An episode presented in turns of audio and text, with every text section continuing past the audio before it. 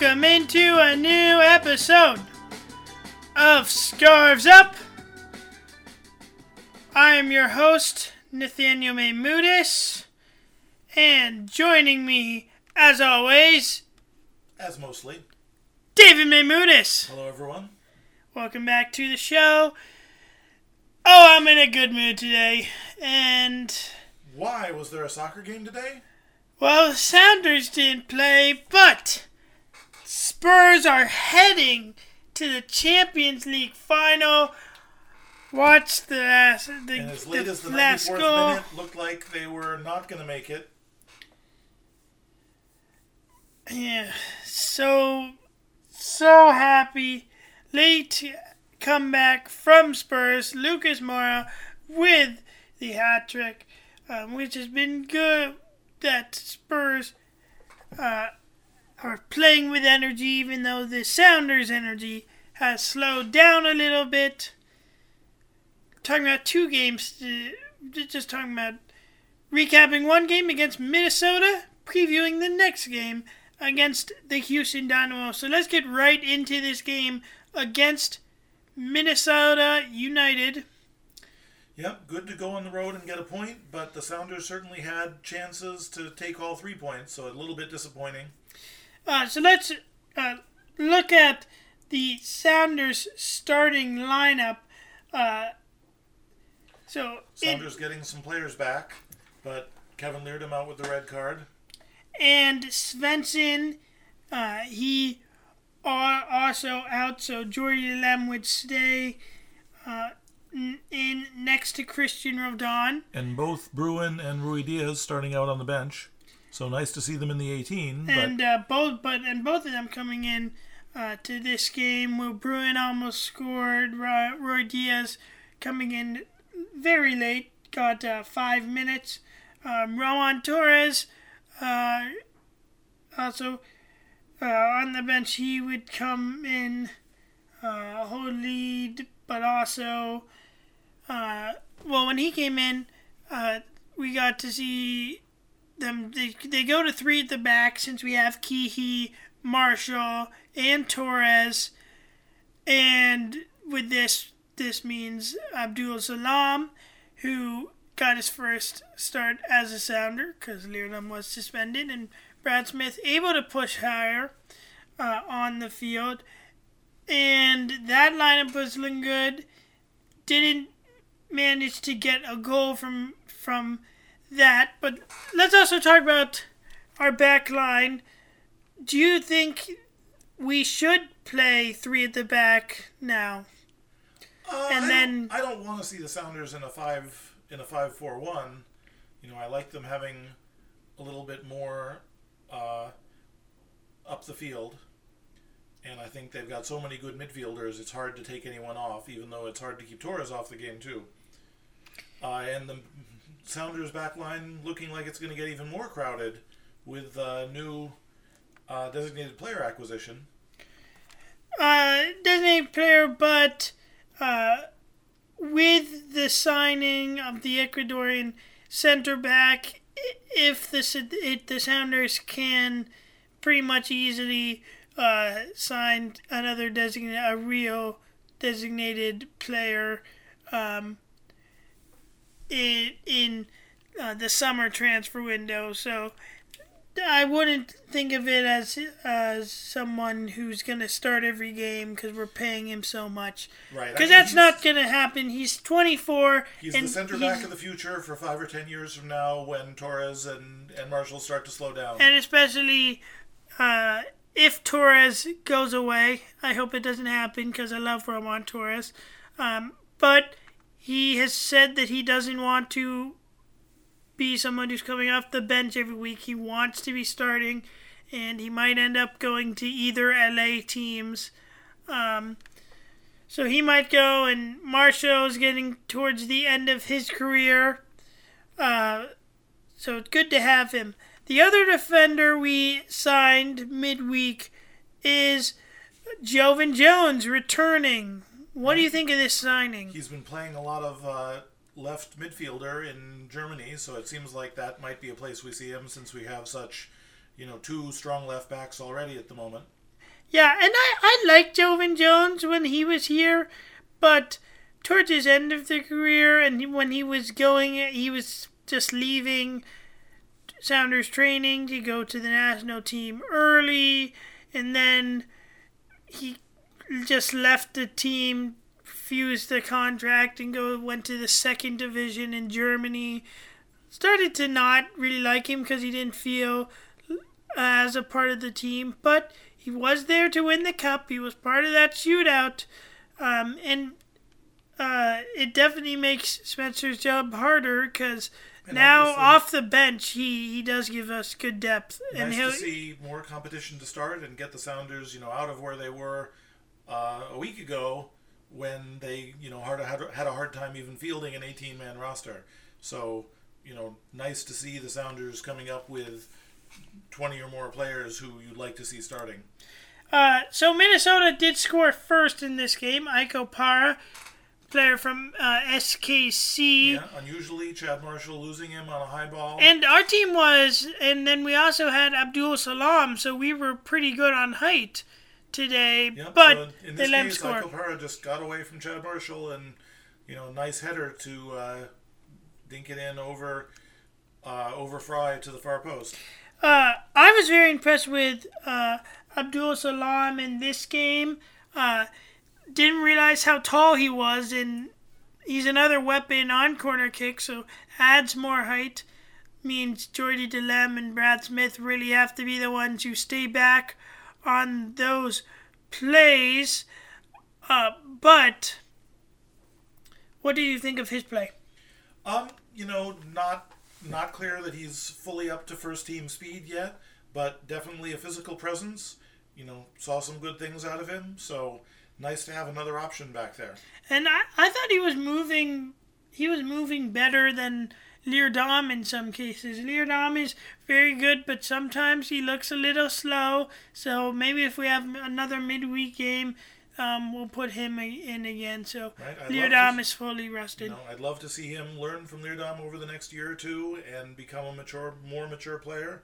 And you know, looks like yeah, he's got the physical attributes to be a great addition. Uh, fun to see Ozzie Alonso again. Uh, happy he didn't score. Right? Glad to No. see the game end with no red cards on either side, no all smiles and hugs between Alonso and the Sounders. And it was a it was a good it was a good ref. It was only the ref's fourth game um, in the league. Perfect game. Not, Yep, there's not a lot of nothing that I would say he did. Alonso had a pretty quiet night, mostly staying back and pointing people where to go, and you know just completing that's pass after typical Alonso. one side to the other. But it- You know you know Alonso's doing a lot. If if it seems like he's not doing a lot.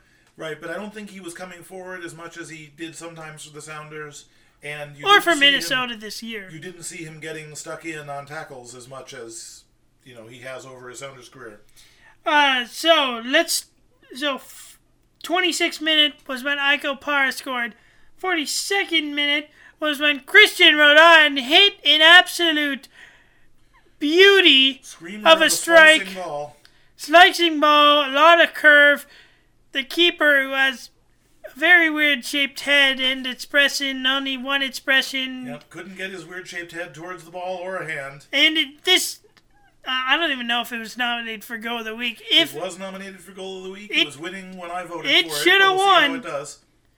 I'll go vote for that if I still can after this. Um, but amazing goal. Sounders very unlucky that they uh, were not. Um, That they didn't get another Yeah, another they didn't get another balls off the one. posts. both posts. Roman Torres almost scored. Almost got that goal. It's gonna happen soon. Hopefully, it happens before he gets traded. Um, only one yellow card in this game to Jan Greg- Gregis, Gregorius, whatever you pronounce his name. But he could have received a, a red card for for Yeah, This elbow. ugly looking plays. your elbow. But um, well, the announcers were saying it was a red card. What did you think? I didn't think this was. I think they called it an orange card, which I kind of agree with. So I don't think that elbow itself was enough to get him sent off. but he was almost on the edge of a yellow even before that play. So you know, I almost wanted him them to give him one one yellow for the elbow and another yellow for persistent fouling and send him off for that.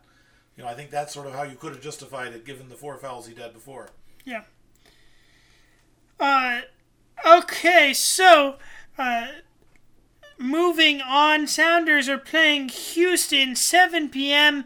back at CenturyLink Field. Right, Houston, Houston comes in averaging And- almost 2.4 points a game. and they've been they've been pretty silent. Like uh, you, they they don't really have anyone on their team who's like super famous. The league doesn't really focus that much on either team from Texas, really. But Have they had a big they've star been doing good. Bruin?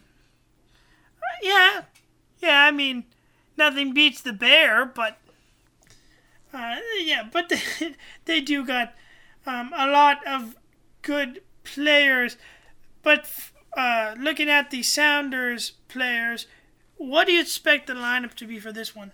Well, I'm hoping that Ruidiaz is uh, fit to start. You know, only came in for about 10 minutes last week, so he may not be ready to go a whole game. Um, but I'm hoping we'll have our first choice staff again and be basically, well, aside from um, Svensson. So, I, you know, I'm guessing we'll see Delem in the middle, but otherwise we'll see the, the squad we started the first five games with. Yeah, I'm guessing Svensson will be on the bench, um, just because Delem has been pretty good. Has been pretty good. Yeah, I'm not sure Svensson's not been sure about- training yet. I think he may be Uh, still out for a little while longer. Okay, but even if he's not in, Delem has been fabulous these uh, last two games against LAFC and Minnesota. So no uh, real worries there.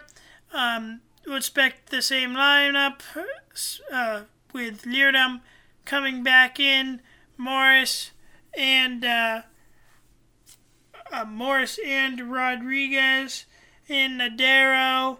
Roldan and, and I think Ruidiaz will be in and, and will, will do what uh, will sub pretty much the same way. Give Bwana.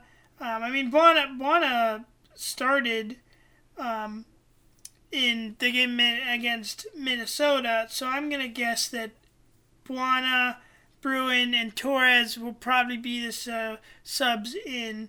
Um, Bwana, though, depending on the score, or or, or uh, yeah, yeah, Bwana, depending on the score, could be Shipp or Wingo or Jones. I'm not as sure if he's sure if, will be ready if he's right in away. town.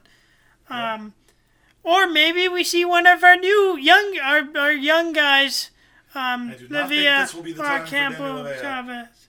Yeah, I, I, don't think we're gonna see So them do you either. have a score prediction for this game? My score prediction, I'm going to say 1-0 Sounders. Ruidiaz comes back. He's going to get the game winner. That sounds good. I'm going to go for 2 1 Sounders uh, with a goal from Ruidiaz and a goal from Morris, who will be happy to be back on the wing where he belongs. Okay, that is uh, the score prediction. That game is at 7 p.m. Pacific, Century Link Field. Uh, Sounders broadcasters, not national, because as we said, MLS doesn't really care for the Texas teams, as it seems to me. Let's talk about the other controversies. We spent a lot of uh, time last week talking about Ted Unkel against the Sounders. He was in uh, DC for the game um, against where DC was hosting Columbus. 22nd minute, midfield Ted is the play everyone's talking about. Trapped between the ball and two He, players coming he, together. he, so the ball gets played in. It looks every time I see this play, like instead of running away from the ball, Ted Unkel is running into the ball, and comes together with uh, Acosta and Will Trapp. Then they go the other way. So, Columbus goes the other way. Acosta goes down. He goes there. Um. And uh, Columbus ends up scoring. They go to VAR. They call the go back. As a referee, his placement as the ball, the his placement when the ball is played to uh, Luciano Acosta, his placement is good. He's like 10 yards away from the ball, maybe even like 8. He's good. DC's going the other is trying to go the other way, so he's good. Um and then once they make control, then he can just keep running forward. He moves the ball too far. He gets in the way of Luciano Acosta, who's trying to win the ball.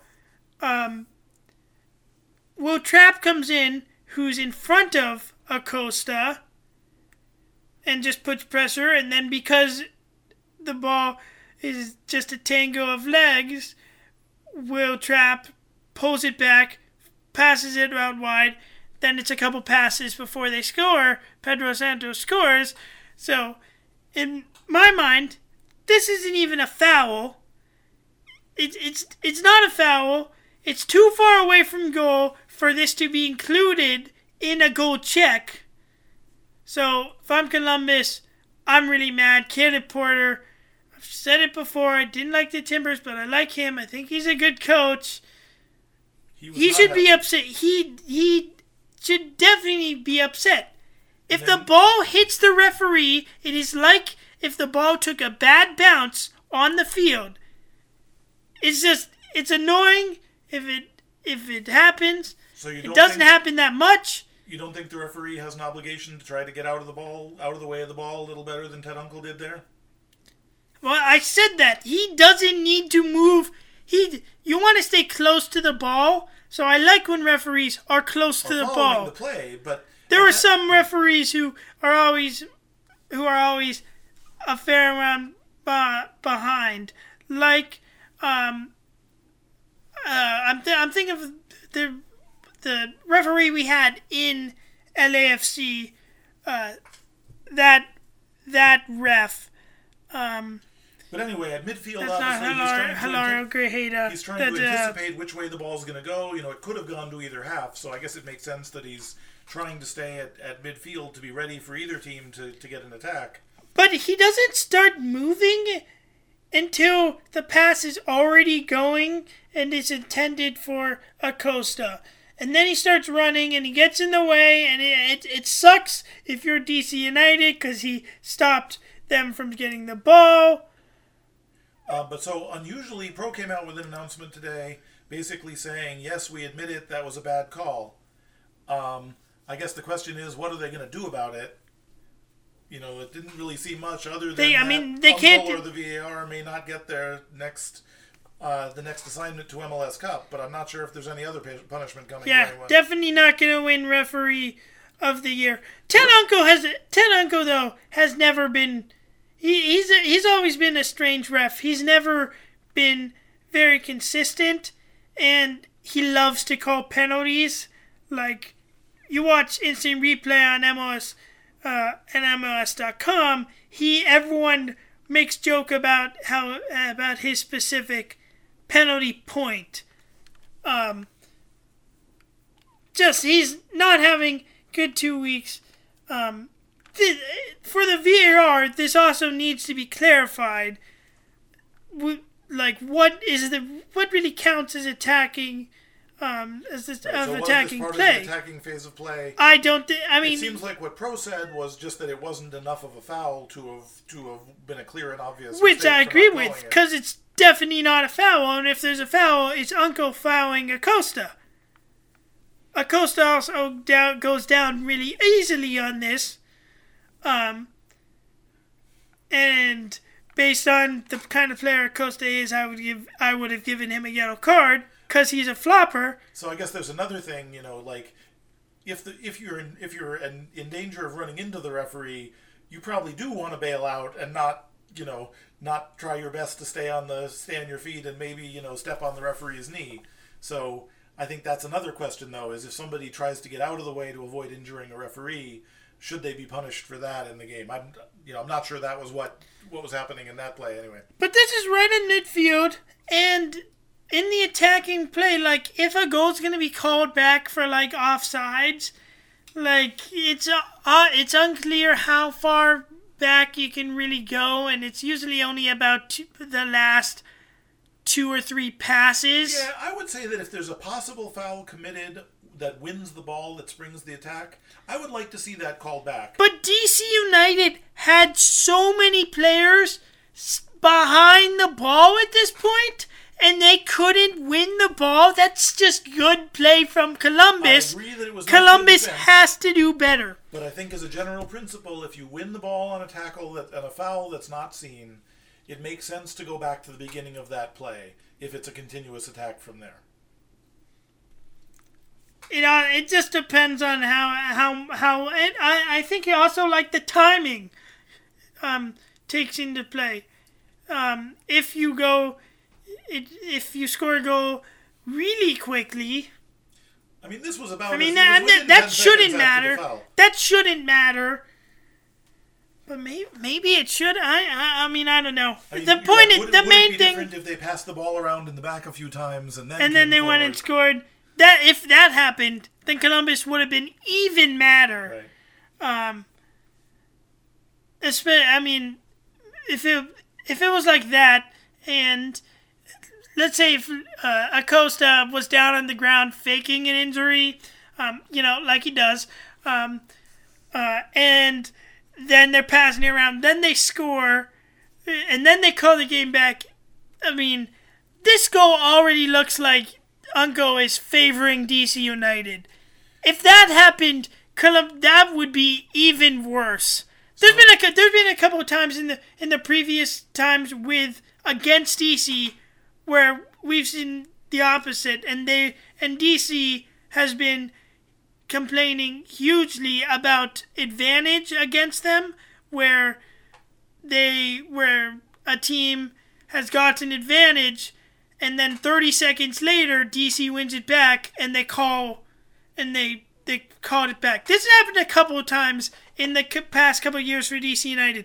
DC has the right to be mad there. So So, maybe they feel like maybe they feel like this this is deserved from what has happened previously. So but they- the fact is, both of those are a mistake. That's not a foul. You can't play advantage 30 seconds after.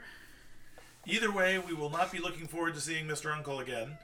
Um, when is the Champions League final in Madrid, which I know you'll be looking forward to? Champions League final June 1st.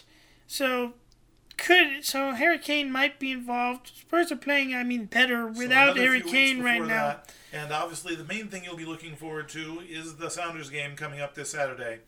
Uh, it, exactly. Playing better, Spurs playing better without Harry Kane right now, and we only have one more Premier League game um, in between them, but and point or a draw will will get us uh, Champions uh, League spot.